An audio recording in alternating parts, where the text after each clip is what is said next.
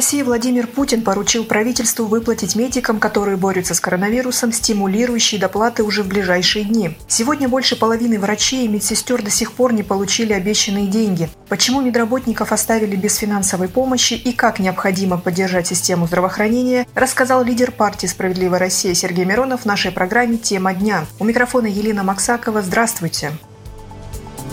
О дополнительных выплатах медработникам президент заявил еще в апреле на одном из координационных совещаний с главами регионов. На эти цели с федерального бюджета выделили более 50 миллиардов рублей. Но многие врачи так и не увидели обещанных денег. Регионы поспешили оправдаться, якобы всему виной неясные формулировки в документах правительства. Ситуацию прокомментировал председатель партии «Справедливая Россия» Сергей Миронов.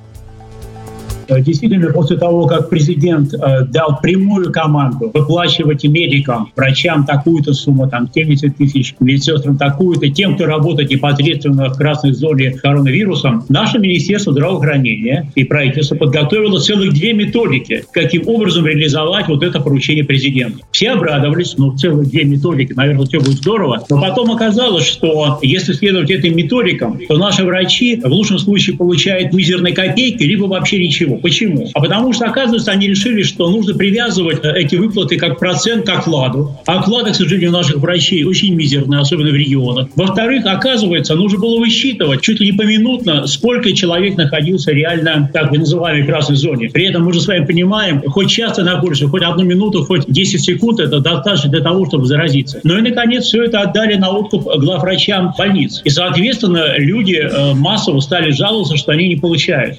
Сергей Миронов напомнил, это уже не первый раз, когда медиков оставляют ни с чем. По словам политика, регионы до сих пор не выполнили майские указы президента. Вместо повышения зарплат узких специалистов просто сократили.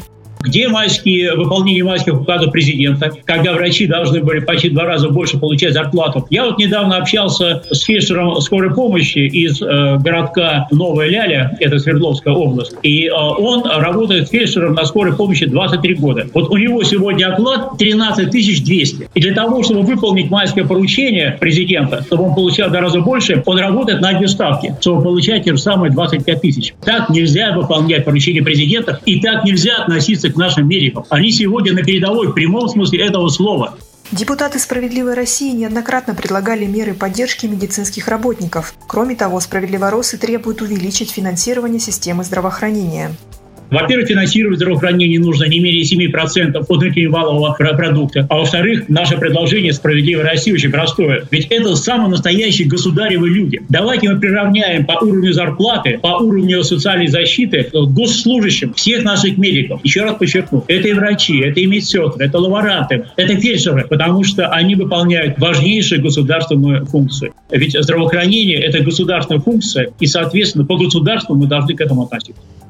Среди других важных законодательных инициатив партии «Справедливая Россия» – ликвидация фонда обязательного медицинского страхования. Сергей Миронов считает, что нужно убирать частные страховые компании из медицины, потому что их главная задача, цитата, «недофинансировать наши лечебные учреждения, чтобы деньги оставить себе. Они наживаются на нашем бюджете, который мы направляем через ФОМС на здравоохранение. Это недопустимо». Кроме того, «Справедливоросы» призывают запретить в государственных лечебных организациях платные услуги. Врач должен лечить, а не думать, где бы заработать заявил лидер СССР.